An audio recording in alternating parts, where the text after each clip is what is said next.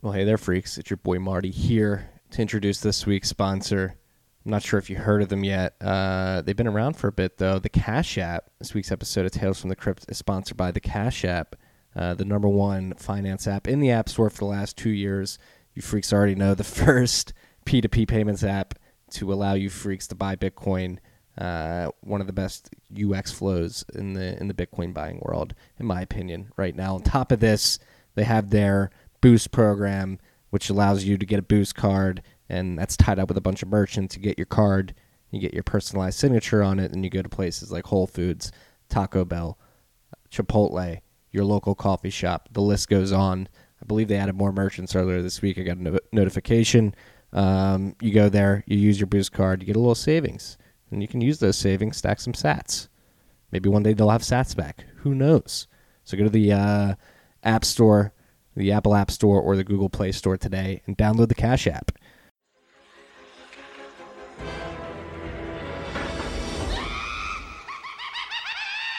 Tales from the Crypt. What is up, freaks? Welcome back to Tales from the Crypt. We're chugging along here on Hell Week in New York City, Blockchain Week, sitting down with a very special man, uh, a man of many skills, open source uh, software advocate, uh, creator of Green Address, and now uh, the chief architect at Blockstream. I'd like to introduce you, freaks, to Lawrence Nahum. Hi. Welcome to the podcast. I just butchered your name after you told me how to say it. Thank you.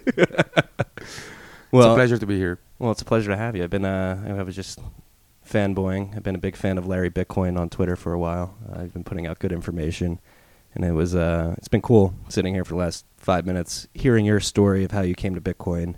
Uh, let's jump into that. So, how did you find Bitcoin? What were you doing before you found Bitcoin, and sort of what, what drew your attention towards this? Right. So my, my background is computer science, um, and um, after I finished university, I mostly worked in finance, um, OTC, electronic confirmations, and that sort of thing. Um, I think I heard of Bitcoin uh, maybe even in 2011 or beginning of 2012 on Slashdot, and I sort of ignored it because uh, it, it, sounded uh, you know more b- better than um, uh, you know overselling, and uh, most pro- most comments on Slashdot were very negative. But then at some point later, um, 2012, I heard about Silk Road, and uh, I was surprised that drug dealers would accept Bitcoin because usually you know they, they like hard cash. And so I started investigating Bitcoin a little bit more. I, I got I finally got to read the white paper, and that made the whole difference. Uh, once I read the white paper, I was like, okay, I don't understand everything, but I understand enough to know that this is truly different, and uh, it makes sense too.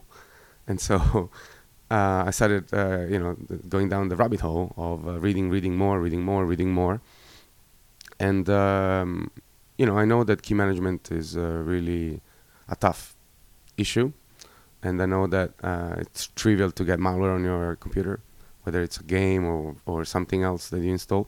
And so w- when I understood that you could do multi-sig on uh, on Bitcoin, I was really excited, and you know, I thought, how can I take advantage of multi-sig, um, you know, to to m- make a more secure wallet, and maybe even offer more advanced functionality on top of it. And that's what uh, where Green Address comes from. Mm-hmm. The Green Address. It's been around for a while. Yeah. One of the first multi-sig solutions, uh, or mass multi-sig solutions that's easy for people to use. So you're, what was what was it about multi-sig solutions that uh, lured you in specifically? Was it something uh, about the clearing products you were working on before, or was it simply? Oh, the fact that I simply don't trust one single device, Mm-hmm. especially a um, generic computer, uh, an online generic computer. And so I thought, you know, if I have two, then you really have to compromise both, which really makes it harder. Nowadays, I think, you know, it's uh, th- th- that's not the the hard. Uh, you know, it, it's easier to just uh, lose your coins than get hacked. Mm-hmm. to be honest. But at some point, uh, you know, and and already today people get targeted, uh, and so you know, the the more security, the better. Yeah. No, that's uh, the five dollar wrench attack. That's an existential fear that's on the top of every Bitcoin Bitcoiner's mind. But I do think losing your coins is probably more likely than Yes, thinking me not. especially for uh, average end user, right? They they forget where they wrote the piece of paper with their backup words, and maybe they lose their device, and uh, you know, Yeah. it's uh, it's not it's a sad story that uh, we hear every so often. And I don't know if I want to live in a future where uh, where the world's just attacking Bitcoiners and trying to steal their money. Yeah, I don't, I don't. I go back and forth of whether or not that dystopian, uh, LOP-centered future, uh, OPSEC-centered future comes to be. I don't know. You have any thoughts on that? I mean, it's already happening today, even without Bitcoin, right? Like they try to get your credit card data, they try to Mhm. get uh, maybe your uh, username, passwords, and other information. That's all done online, right? I'm talking about like the physical attacks. Sorry, That's all done online, though, right? Mostly, like s- credit cards sold on dark market, right? Yep. information sold on dark markets. I'm talking about m- more like physical. Oh, physical attacks on, Yeah. on Bitcoin. Yeah. Right. Yeah. Yeah. yeah. Well, you, you shouldn't uh, really disclose how much you have. You shouldn't really. Um, I don't know. Don't tell people you own it. Yeah, maybe. Um, no, it's just like to go on little tangents here. So I saw you were hanging with uh, Bitcoin sign guy last night. I was. What was that freak up to? Um, I don't know. I I I changed the place like three times last night, and I ended up in a place where he was there. He's a really cool guy. I really like him. Uh, he's also fun and smart. Um, yeah, we, he he was like, "Let's take a picture," and I was like, "Yeah, let's do it." It was a very intimidating picture. It is. It is. he wanted the guns out, and we we got the guns out. It sounds like your your uh, your avatar on Twitter. It's uh, does not do your beard justice at all. So seeing that picture, I was like, whoa. I know that that picture is uh, from um, the Bitcoin embassy in uh, Tel Aviv, um, and behind me there's um, there's a photocopy of um, uh, you know the the newspaper that ended up on the first block in the first block in the Genesis block. Oh, really? Yeah, and so that that's why I have that picture there because I, I I love it. I love to have that. um, I usually shave every couple of months. It's just when it gets too long, I'll shave. I've become a beard man myself. That's, Yeah. it's just easier. Yeah, easier. Uh, trimming is more work than uh, than just streaming the whole thing. Yeah. No, it's uh, it's a good way to signal like, hey, I'm in Bitcoin. I don't give a fuck what you think about me. You know. There's some of that. There's some of that. So, how did you you started Green Address? How did you come to work at Blockstream? Uh, become the chief architect at Blockstream? Ah, it's um, it's a very interesting question. So I, uh, you know, the, the the rabbit hole. It's not like I, it has an end. So starting Green Address was just a way for me to, like in in hindsight, uh, I I was clueless when I started. I knew enough to to to to, to you know to do it, but it wasn't done maybe the the perfect way the first time. In fact, uh, the green address that you see today is uh, fairly different the um, the first iteration. We were using bare multisig, you know, before P2SH was a thing, Mm-hmm. Um, but no wallet supported that uh, you know format. So that it was really hard to send into the wallet in first place. You needed to use raw RPC and that sort of stuff. That's not going to be a very user friendly wallet, right? No. And also, I learned that you know you don't want to use reuse addresses, and so uh, BIP32 just came out. I was like, okay, we have to use BIP32. So I rewrote it a couple times before um, it came out, and uh, it has been a continuous uh, learning experience. And uh, at some point, um, I got you know really excited that uh, you know the Blockstream company was formed because uh, the you know we're planning to work on very interesting things, interesting tech. Um, I'm I'm very interested in privacy and fungibility, and um, the idea of uh, you know confidentiality on chain uh, and making it harder for people to see what you're doing or how much you're spending, I think it's great. Um, and so back then we um, there was um, um, a test sidechain called te- um, Elements Alpha, and uh, we decided to support that in Green. Uh, I think we were the only wallet at the time that supported um, um, that supported uh, you know the sidechain tech Mm-hmm. uh, with confidentiality on uh, on um, on our end user wallet, and uh, we started talking because it was a you know a good marriage in a way because uh, um, Blockstream didn't have a wallet team and. Mhm. Uh, and I really wanted to work with uh, uh, with the people at Blockstream, uh, people you know like Adam or Peter, uh, Andrew, and so on and so forth. It seems like a, a ragtag group of all stars you got there at Blockstream. Um, the so Blockstream Green. Let's talk about the specifics of the wallet. So it's a two of two multi sig. This um, two of two and two of three. and two of three, if you want to. Initially, or uh, yeah, the default is two of two, but you can create a two of three sub accounts, which is separate, and mhm. then you have two out of the three keys. Is Blockstream ever not going to sign the second key? Sorry. Is Blockstream ever not going to sign the second key? That's what people uh, people. Yeah, that, that's that's it. Well, actually, that's not true. That we ha- we had that at the beginning, the instant functionality, but that was uh, Mhm. opt-in. Mhm. So y- y- we will co-sign it again if you didn't opt in in the instant. But we. We deprecated the functionality uh, uh, actually Uh, um, because you know with Lightning and whatnot, it, it's not as needed uh, as it uh, as I thought it was uh, when when I created Green Address. And so we will co-sign as long as you provide the right uh, two-factor authentication and so on and so forth. yeah, and then you have the the time lock function as well too. Yeah. Can you describe that? Because that's a that's a pretty cool, creative way to to set up this this wallet structure. Yeah, so basically we, we could um, we're actually changing it soon. Uh, in, but let me explain what we do today. Uh, all the addresses uh, that we generate are um, a multi-sig script, P2SH multi-sig script of two of two. And uh, as soon as you either receive something from outside or maybe make some change, uh, make a transaction and have some change, um, we send you an email with um, an encrypted email with uh, pre-signed transactions um, that at least sign our side of the transaction. They're locked. Uh, they have a time lock such that they can only be broadcasted, uh, assuming that the other party signs, the user signs. They can only be broadcasted after some time. I think the default is uh, or was 90 days. Mm-hmm. And so what happens is if you lose your two-factor, the service disappears. You take this pre-signed transaction, you add your signature, you wait the time lock, and then you broadcast them yourselves. And and those send to your single side of the key. So at that point, you are in full control. Mhm. I mean, yeah, you, you're always in full control. It's just that you you have the time lock. No, that's the uh, the interesting thing about these wallets and uh, products built on top of Bitcoin is you get sort of a, a range of optionality of how, how you want to engage and if again it's all about trust models and, and trade offs and this is a very unique sort of trade off I think you guys found at, at Blockstream Green and Green Address. Um, Yeah, I think at the time was uh, the best you could do. Nowadays, there's uh, there's better options. You can use CSV, check sequence verify, so that um, you don't have the window of trust where you have to trust the server to send you those pre-signed transactions. Because if the server was to target you and not send you those, then you know you, you you'll be on the hook. So with CSV, the addresses um, uh, have the, the the spendability option of the you know the the user this, the, um, on its own uh, in the address. So your your wallet, as it generates, it knows that you're you're if not now, later you'll be the only one being able to spend them on your own without any window where you could get um, um, you know attacked or you know targeted.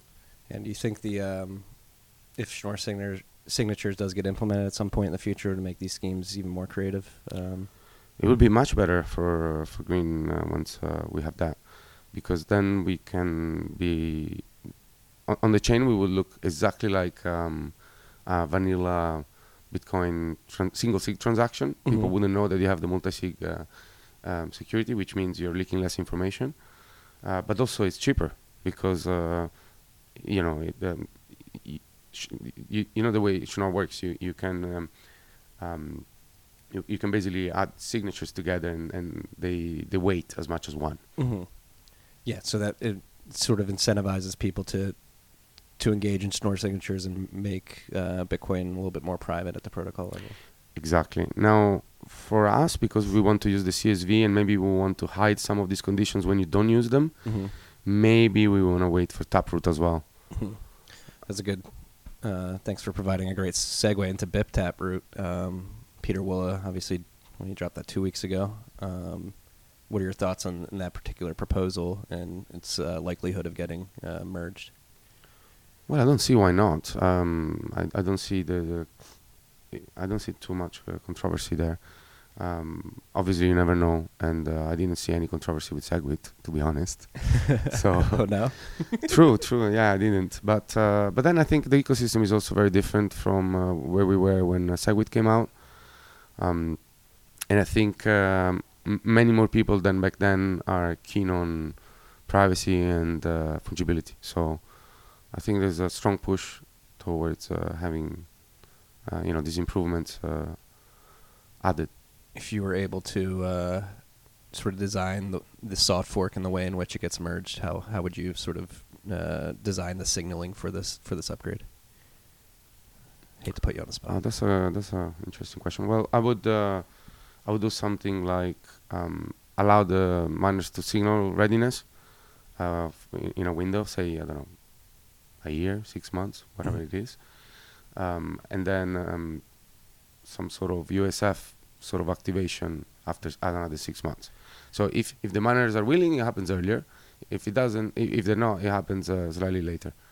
My mind's a little fuzzy going back to this BIP 91 and Segwit. They signal that in the version bits or. Um, Yeah, well, the version bits at the moment I think are a little bit abused. mhm. uh, miners are throwing in their stuff to grind, you know, the blocks.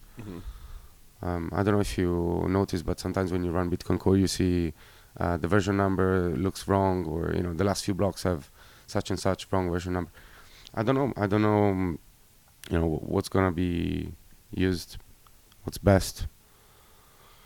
But I think a mix. You know, more or less what we did with Segwit, but defined from day one, as opposed to you know yelling at the miners. Mhm. And I am uh, I am but a lowly podcaster and newsletter peddler, but I've been saying that uh, if BIP Taproot in particular, that proposal gets merged, it seems to me at least, I don't know, I'm, I'm dumb, uh, that uh, Bitcoin is less replacing parts after that and more tightening screws. Like you're not replacing ECDSA with Schnorr, um, adding Taproot root and stuff like that. Is that a and fair assumption? Do you think? Well, that this is the last set of changes. No, not the last set of cha- changes. Yeah. Mm, not sure. No. Maybe. Maybe. I mean, the, the the whole thing is built for extensibility, right? The Mhm. the the dress, the, the the scripts, the the versions, the I don't know. I mean, there's uh, there's quite a few smart people, and uh, you know, there's there's also Graftroot, and there's a few other Mhm. proposals that maybe can go in later Mhm. uh, after more people, you know, th- think more about them. Yeah, but Graftroot's in uh in the BIP Taproot proposal, right? I, I thought it was separate. Is this? It's a It's separate, separate? thing. No, I'm wrong. Um, no. What are your What are your thoughts on ossification? Like uh, On um, ossification. That's I, another like a. I'm for it. Yeah. I mean, uh, even if Bitcoin was taken before Segwit and locked there, I'll still love Bitcoin. Even if Lightning wasn't invented, I still love Bitcoin. And uh, and I still think that um, you know it, it's not like because we have Lightning that now we don't need to increase the block size. That's regardless of Lightning. The, you know you need to keep it down uh, to a reasonable fashion. Uh, so that you know it's easy, uh, relatively easy for people to, to synchronize and, and keep up and whatnot, regardless of the L2, L3, you know, scaling layer solutions. Those are just, uh, you know, uh, ice on the cake. Right. Just added benefits. Yeah, just just other benefits that we're getting, and great that we have them. No, no, uh, yeah. They're not, um, you know, solution to everything either, right? Yeah, no, and that was uh, actually interesting watching an interview that uh, Adam had earlier this week. I forget what it, I think it might have been like to Block TV, and he was talking about how how traders sort of deprecate the use case of Bitcoin at the protocol level by trading, and and talking about how uh, you can move certain use cases to layers like Lightning and Liquid in particular. So let's jump into to um, Liquid and ho- how you guys are. You're, but ha- have you been working on Liquid outside the? A little bit. A little I bit. mean, I, I worked on it on uh, on Green side, on the Explorer side. I've been working on um, helping out with uh, building the re- releases Mhm. and testing the releases of, um, you know, uh, Liquid is based on uh, Bitcoin Core. Mhm. We recently rebased to a, a recent version, and uh, we recently added support for the Qt wallet, so the GUI from Bitcoin Core. And uh, there was quite a bit of effort in you know testing it and uh, making sure that uh, it has all the features needed to you know visualize the uh, issued assets and so on and so forth. Um, I've also built a couple of tools on top of uh, Liquid. Um, I did um, the bridges for Liquid. Liquid is a federation, so it's not like it's a entirely peer-to-peer network like uh, where where people can come in and live like uh, in Bitcoin, right? When there is no uh, s- known set of participants or whatever. So we Liquid is a federation, and um, I basically created some bridges so that anyone can connect to the network, not just a fed, uh, um, federation member. So I worked a little bit on that, and uh, the Explorer. Um, the Explorer, you know, has Bitcoin support, testnet support, and Liquid support. So, and uh, I must say, I learned a ton about Liquid in the last year. Mhm. So how how does Liquid leverage the assurances of Bitcoin at the protocol level, and what sort of new functionalities does it allow for people using that that sidechain? The well, I, I can say the, the the main features are pretty much um, you know confidential transaction, confidential asset. What does that mean? That means that when you send a transaction, um, only the sender and the recipient can see the amounts, um, and maybe some auditor if you choose to you know to disclose to them you know your, your blinding keys or information such that they can uh, um, you know decrypt the data and, and verify for themselves. Now the, the chain enforces that you know the, you- you're not inflating or creating bitcoins out of nowhere, um, and uh, and the team went uh, uh, you know a, a step ahead um, and uh, also did confidential assets. So that that's to say that it's almost like the the amount, but it's for the asset type. So now you don't know how much I'm sending and of what uh, only the sender and receiver know, and uh, and auditors if if there are any, if you choose to, you know, give them the opportunity to to verify. Um, confidentiality is. Uh, um, you know, I think is very important, and it's good for traders as well. It uh, it helps in preventing things like uh, front running. You know, there's um, every so often there's people go on, on Reddit and Twitter. Oh, I saw so many bitcoins move to Bitfinex. So many bitcoins move to Coinbase. So many. So someone is about to dump them. Mm-hmm. And and now I already have coins on the exchange, and I know the exchange is gonna take three confs or six confs or whatever before they credit the guy. So I'm gonna act before he does, and uh, front run him Mm-hmm. or something like that. With Liquid, it's gonna be a little bit harder because you don't know what I sent and how much I sent, and so uh, you, you you you can't use that data. Yeah, the whale report bot is helping people front run these whales uh, Yeah. all over the internet, and it's uh, it's crazy watching this stuff evolve and become more sophisticated over time. As Bitcoin is like an expanding universe that we discover like the limits of as more blocks are produced and more people are using it, and uh, sort of figuring out these uh, pain points and, and finding unique solutions, creative solutions to these. It's uh, it's been crazy to watch how how creative number one people are getting on top of this. Uh, Yeah. and so, do you think uh, this is only the beginning of the creativity that we can we can uh, sort of leverage on top of Bitcoin? I think so. Yeah. I mean, the it is the, just the beginning, right? We're uh, I, I I cannot really say with precision, but I feel like, um, you know, when Google just came out and we were all using Alta Vista and whatnot, I was so young. Yeah. Yeah. right?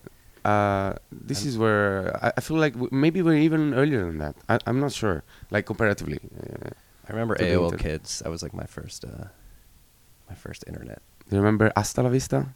Hasta la vista. No. Is a um, a search engine for cracks for applications, Oh. Like uh, you know, to piracy and stuff. Okay. Yeah, I was probably too. I, would, I was probably pirating Rugrats episodes or something like that back in the day. Um, but you are uh, you're a man of uh, many talents. You co-host a podcast, The Reckless Review with Udi. Yeah, That's been fun. Fun to uh, watch you guys put that. Out. You're putting that out what every two weeks. every two weeks. Well, we're we're we're not very professional and we're not very good at uh, keeping the the schedule, and uh, especially recently, I've been very busy, so it's it's been very hard to find the time we were both good. Plus, I have um, two kids, one on the way, two dogs, Congrats. so it's uh, it's very hard to find time. Yeah. Are you, uh, you you and Udi are also working on something very cool, uh, ABCore, Yep. which allows you to run a Bitcoin full node on Android devices. And thank you for for working on this. This is something that uh, we always say decentralization is an ideal that we strive for, and I think things like this uh, help us get closer to that ideal. So what uh what was sort of the, obviously we want more people to run full nodes. Why did you decide Android devices, and why why did you and Udi uh, attack this problem? No, it it it went uh, kind of backwards. Mm-hmm. Someone gave me an Android TV for Christmas. I I I'm like I'm, I'm I have no use for I don't watch TV, so I'm gonna install Linux on it. I did, but then it, it didn't really work well because of binary drivers, Wi-Fi. So I had okay, I have to go back to Android, to have uh, the network working. Uh, because on Linux I can run Bitcoin Core like no problem. There's ARM binaries, um, no issues. And Android is Linux, but it's a bit different. It's it's not it's not your average Linux distribution. It's a specialized Linux distribution. It has a different C library. Linux usually uses glibc. Um, uh, Android uses Bionic or ulibc. Um, so there's a few differences, enough to make it complex to, to run software on both interchangeably. And so I installed Android again, and I was like, okay, but I, I want this thing to be useful in a way or another to, to run my full node. So I'm gonna have to to get you know the the ARM Bitcoin Core binaries running on this thing. So the first thing I did was a really really hacky. This was three years ago actually. Oh shit. Yeah, yeah. It was really hacky. Um, I was actually taking the binaries from the Arch Linux repositories and Debian uh, Linux repositories and downloading those plus all the dependencies of those binaries. So like hundreds and hundreds of megs. Putting, dumping them in a directory. And I don't know if you're familiar with chroot. No. Um, but it's basically like y- y- you can fake that you're inside a, um, a Linux operating system okay. inside a Linux operating system by just saying this directory is like my root. Uh, assume that that's like a new computer. Mhm. And so um, that kind of worked. It was really, really hacky. Kind of worked, but um, it uh, it broke um, um, DNS peering. So when um, when your node starts the first time, it connects to some DNS seed servers. They will tell him, um, you know, here's some IPs and some nodes that you can uh, use to, um, you know, to synchronize the blockchain and whatnot. And there's a bunch of volunteers running them. Plus, there's some hard-coded nodes, uh, fallback uh, hard-coded nodes in the client. Um, and so the it was hacky. The DNS part wasn't working, so it was always going to use the fallback nodes, and uh, and it was crashing on uh, some variety of Samsung and LG, because I put it out almost immediately. I did it in a weekend, put it out almost immediately. Uh, it was very bad at the beginning. It used to crash all the time. and uh, that should be expected, right? yeah, kind of. But then I, I took a completely different approach. I looked at uh, how others were, were like Orbot. How, how are they running Tor properly on Android? Uh, how is um, th- there's another project called uh, I think Debian chroot. Mhm. How are they running on a vanilla Debian distribution on Android? So I kind of reverse. It wasn't really reverse engineering because it's all open source, but I you know I had a look at that, and uh, I took a different approach. Instead of downloading binaries from uh, the Linux distribution, I built them myself with the Android uh, Native Development Toolkit, also called NDK, and that was a mission. I had to uh, actually um, patch a lot Bitcoin Core, and every time I did this, I, I would do a PR to Core to bring my patch upstream. So the next time there's a new release of Core, I wouldn't have to patch it again. Mhm. And slowly, um, with, with a lot of help from uh, uh, Wumpus, Wladimir, but also others, um, uh, you know, I started upstreaming some of these changes, and now the diff is minimal. It's uh, basically configuration, and we have a very tiny binaries, three megs, and, uh, and now we even added uh, Tor support. I saw that. Uh, And yeah, Woody, Woody contributed a couple of uh, PRs recently. Uh, that were really good because they made it runnable on uh, some other devices that wasn't runnable on before. And so I took the opportunity to say, "Hey, do you want to help more? You want to be the co-maintainer? Why not? You know, help me. I don't have enough time." no, it's uh. So, talking about the the latest update, uh, you have Tor, and then you leverage Luke Jr.'s new Bitcoin P2P links. yeah, it's uh, URL, format. I, I I had that idea three, two two years and a half ago, three years ago. I, I had an issue on on ABCore to create this QR code thing, but um, I, I I didn't really uh, you know investigate uh, until recently. And actually, what triggered me was was Luke with that thing. I was like, okay, he's doing it. It's what I, I wanted to do for a long time. So, c- can we describe this to the freaks out there? Yes, sorry. Um, so uh, this is um, a URI format. You know, like you can have HTTP or uh, Bitcoin dot uh, column, uh, like you have for addresses, um, 21 links. Um, basically, i- i- it's a U- URI uh, handle that that you can use to um, give to software that needs to connect to a full node.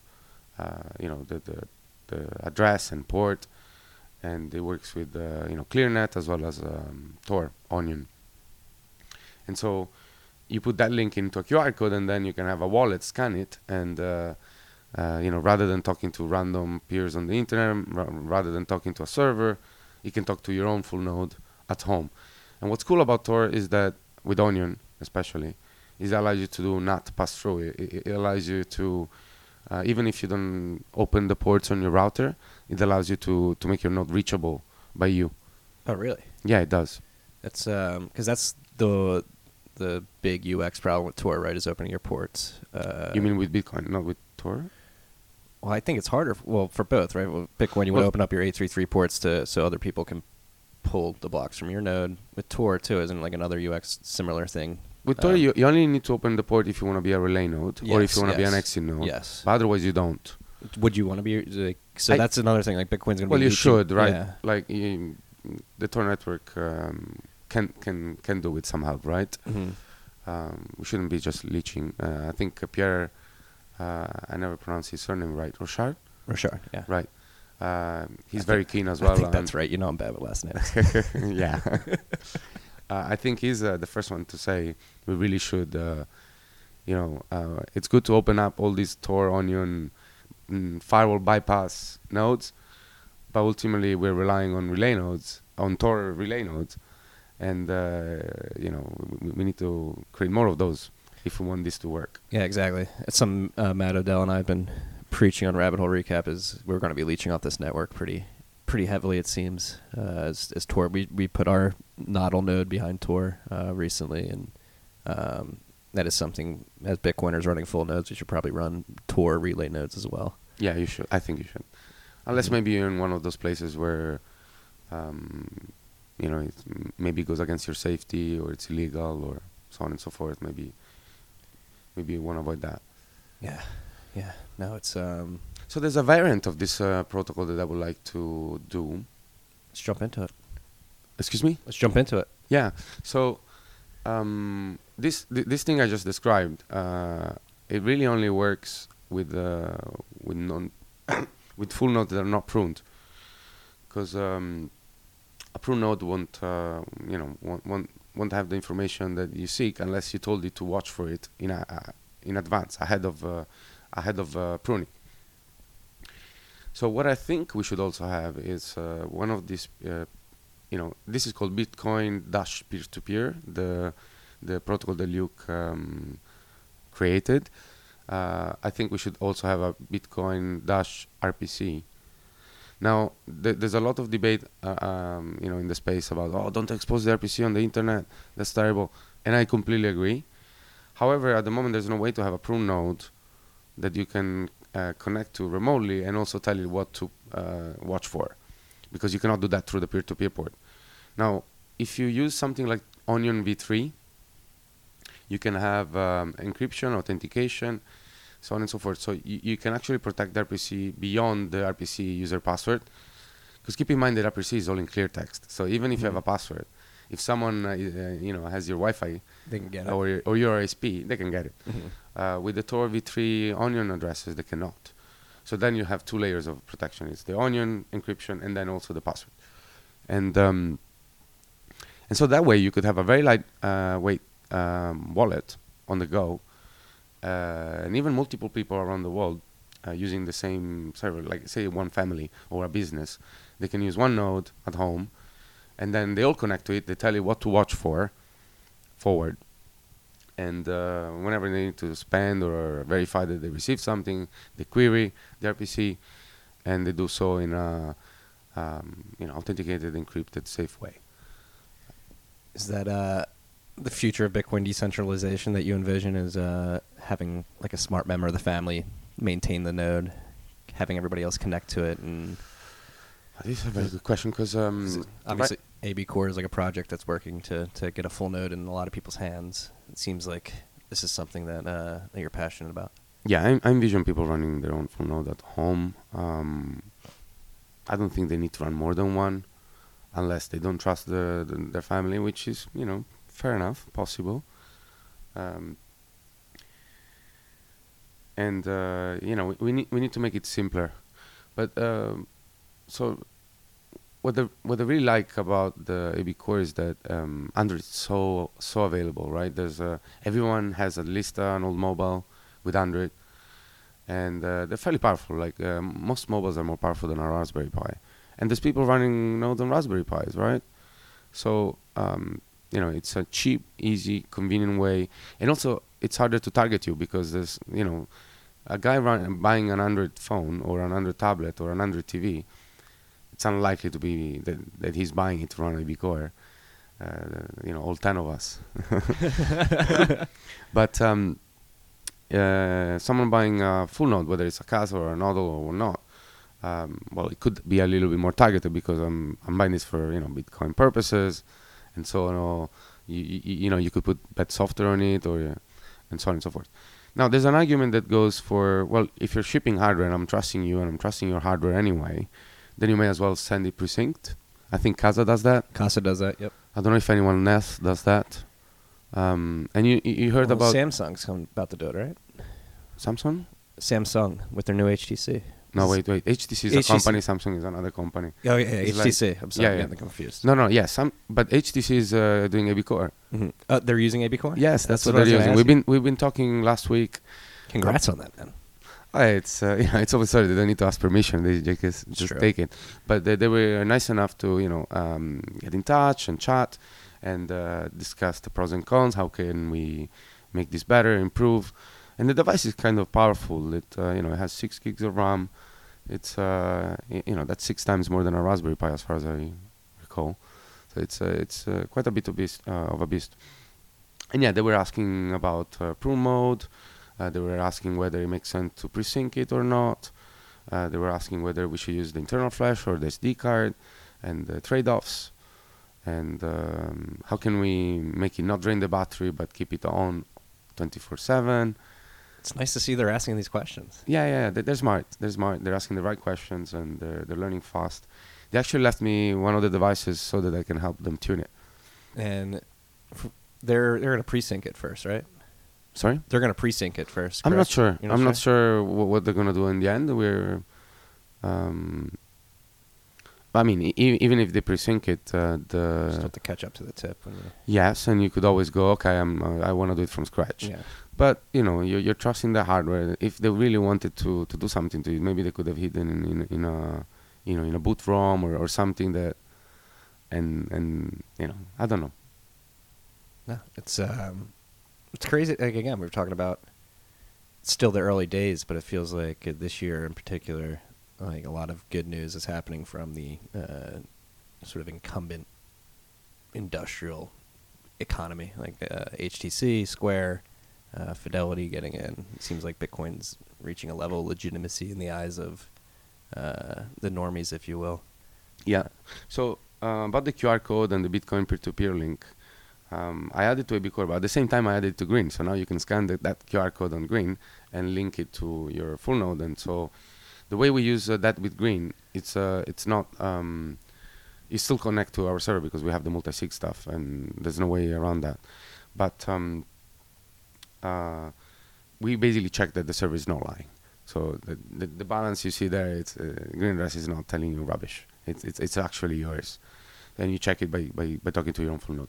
But what I'm actually doing in the background as well is um, I'm working on single sig for green. And so that will rely on uh, uh, you know a full node somewhere. And then that could either be ABCore or it can be something else. Mhm. It could even be on the same device. And uh, and uh, you know that means you basically have um, a front end to Bitcoin core, but for Android, which is kind of cool That's crazy. because um, yeah, it's we, we can basically use an entire set of GUI for green, but instead of using our servers, just just only talk to your own full node. That's it. Wh- What type of use cases do you think this opens opens up? Because obviously it frees people up from having to be. Well, mul- I, I, as I told you earlier, I um, I like privacy. I like security. Uh, I like privacy. I like various things, but also like security, and so that's why multi-sig was my first um, thing. foray. but uh, we, we had tons of people that also want other options. So uh, I always uh, hid behind, well, I want a generic multisig. I wasn't really hiding behind it. It's just that you know it takes time to do it properly. And by generic multisig, I mean you want single sig, you go single sig. You want n of m, where the n are variable and it's not fixed. Like it is right now with 202 and 203 only. So I wanted that originally, but um, turns out that doing single sig was a weekend project, and uh, we're not. It's not done, but it's very close. Just a weekend project. Maybe three days. And uh, so you're testing it out right now, or We're testing it. Yes. um, Yeah, my, my, I, I, as as you know, I like to go. I, I like to do things iteratively. So the first was a little bit of a hack. I'm using Bitcoin Core's wallet and just using the RPC, and that works well. But I actually want the key management to happen in the in the mobile wallet, not in the remote node. Uh, that was just a test to prove that things worked. Um, yeah, because I want to use mnemonics and BIP39. I don't want to use, uh, you know, Bitcoin Core doesn't use that. It uses uh, hex seeds Mhm. or wallet.dat, you know Mhm. and that's not as convenient for backup purposes. I, I like the you know 24 words. Yeah, no, I do as well. It's very easy. It's very normie friendly as well. Yeah, Um, no, so I, I like that you said that uh, your building is like an iterative process. I'm a big fan of baptism by fire as well. Um, just sort of jumping into the fray and and start building stuff. So obviously, there's more attention around Bitcoin. It's getting more attention from developers in particular. Do you have like any advice to somebody approaching Bitcoin development uh, or building tools on top of Bitcoin? Uh, it's, it could be daunting for some people, uh, but as somebody who's been building for years, um, imposter syndrome. mm-hmm. Uh, we all have it, uh, and uh, you know you just gotta start somewhere. So my, I think my first PR was uh, removing a single white space from from from a README in Bitcoin Core, and someone said, me, what, "What the hell are you doing? what is this PR? You're wasting your time." like, come on, you, you. And that was my first one. it's baby step. yeah baby steps uh, and um, in general you, ha- you have to really read a lot and uh, know that uh, there's someone better than you out there always So what uh, what are your sources for reading? You going to? Uh, well i, I love optech mhm. so um, that's relatively new right we it has been out for what, a year now Yeah, I think around they- issue forty seven went out yesterday, so a year and five weeks. right Mm-hmm. right and they're amazing uh, i love what they're doing so that that's a great starting point there's a there's far more boot camps than there everywhere when i started uh, there's a bunch of people online uh, Justin Moon, Jimmy Song, yeah yeah twenty one lectures in Switzerland, I believe. Um, yeah, they're popping up all over the place. Yeah so one of those go to one of those learn um, hackathons um, but it's, it's really it's really bouncing ideas with other people Mhm. like getting other people to review your code and to you know to tell you off to tell you how bad it is Mhm. and then to listen and to try to understand why why they're telling you what they're telling you Is it a big uh, ego check? This development process. I I, um, I, I was um, set straight many years before uh, another company What happened? well, I was um, I was working with uh, this guy that I was. Uh, he wasn't officially my mentor, but unofficially he was my mentor Mhm. because uh, every time I made a change and he didn't like it, he would tell me, and he didn't have to tell me. Uh, it wasn't his role to tell me, but he would tell me, and he would tell me in an angry way, but not not really angry, but you know, uh, curt way. in in, in a way that, uh, that that that will teach me what was right and what was wrong, and uh, and basically, you know, uh, you, you should always be be, uh, be humble when, when when it comes to code, and th- there's always something you may have missed. I mean, bugs are all over the place. Um, so yeah, th- this this guy um, um, was a you know um, I think uh, he was a big wine contributor. Uh, one is now an emulator, and uh, you know he taught me everything I knew about uh, programming, pretty much.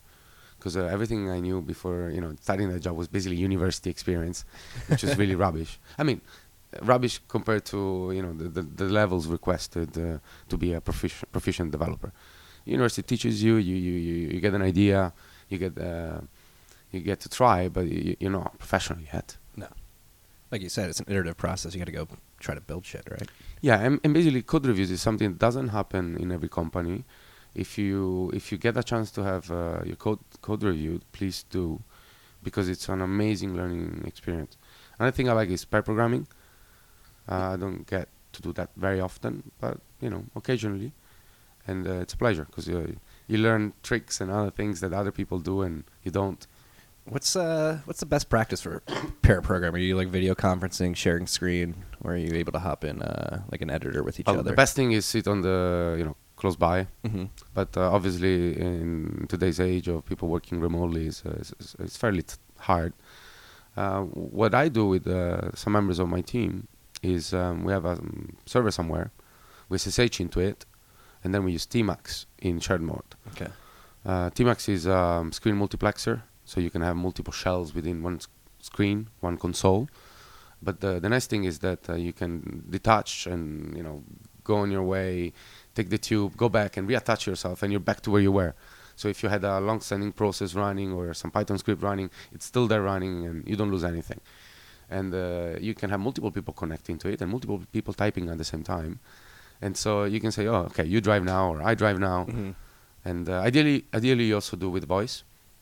Who's uh who's your favorite person to pair program with?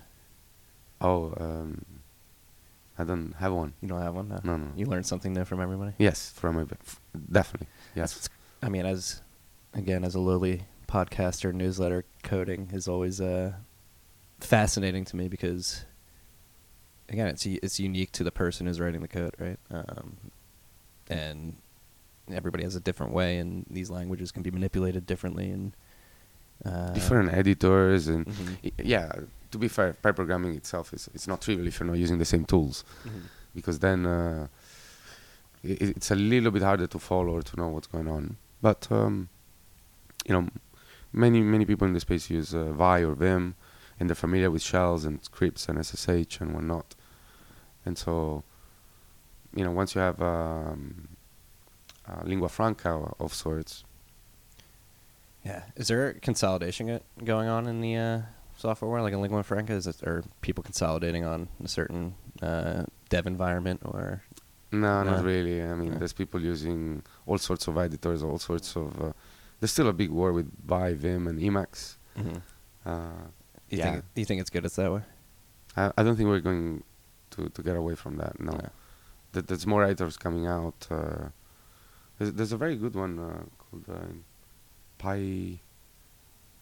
Well, I, I don't know because I only use Vim, Vi, or Vim, but th- th- there are very good editors I hear. What I don't like about editors is that they uh, they help you too much, and so when you don't have it, then the- then you the become autofill? paralyzed. What? With the autofill function, or Th- that sort of thing. Search, autofill, click here, and I take you to the definition. No, I don't like that because when I'm on a server and I'm debugging and production is crashing, I have none of that. you know? Uh, forces bad habits. Yeah, yeah. Um, I, I, I need to keep my uh, my brain trained on. your mental acuity. Uh, yeah. Um, Lawrence, thank you for sitting down. I, we only have 45 minutes here. Um, Thank you for having me. I could go on for like another hour with you, but uh, do you have any final thoughts on the current state of Bitcoin? Uh, are you optimistic, pessimistic about the future, and uh, a, a tidbit for the freaks out there, a word of advice? I'm I'm optimistic. Um, I I would like to ask you if I can ask. I, I basically would like more ABCore contributors. Uh, e- even even if uh, you know you're you're not strong on the coding side, maybe you can help on uh, the documentation, or maybe you can help uh, with guides, or maybe you can help with the GUI, or maybe you can help um, you know teaching people. Um, so that, that's the message I would like to. Well, I know Matt Odell started downloading, uh, started syncing his his ABCore node on one of his Android devices. I think it was right after uh, the P2P links he saw they were integrated and runs on Tor. So we'll definitely be talking about it on Rabbit Hole Recap. And That's cool. freaks. Yeah, if any of you are listening to this and think you can contribute to ABCore, where what's the depository on GitHub? Um, it's uh, Repository. github.com slash green address slash abcore Okay. Abc or Well, again, Lawrence, thank you for sitting down. It's been a busy week. I'm, uh, I'm sure you got a busy day ahead of you. You got a big party tonight. oh yeah the dragons party The Dragons Party. It's uh, it's where is this where you guys unzip your human suits and the lizards come out? again um, no, again, thank you. Uh, I'll see you tonight. cheers Enjoy the rest of your day. Peace and love, freaks.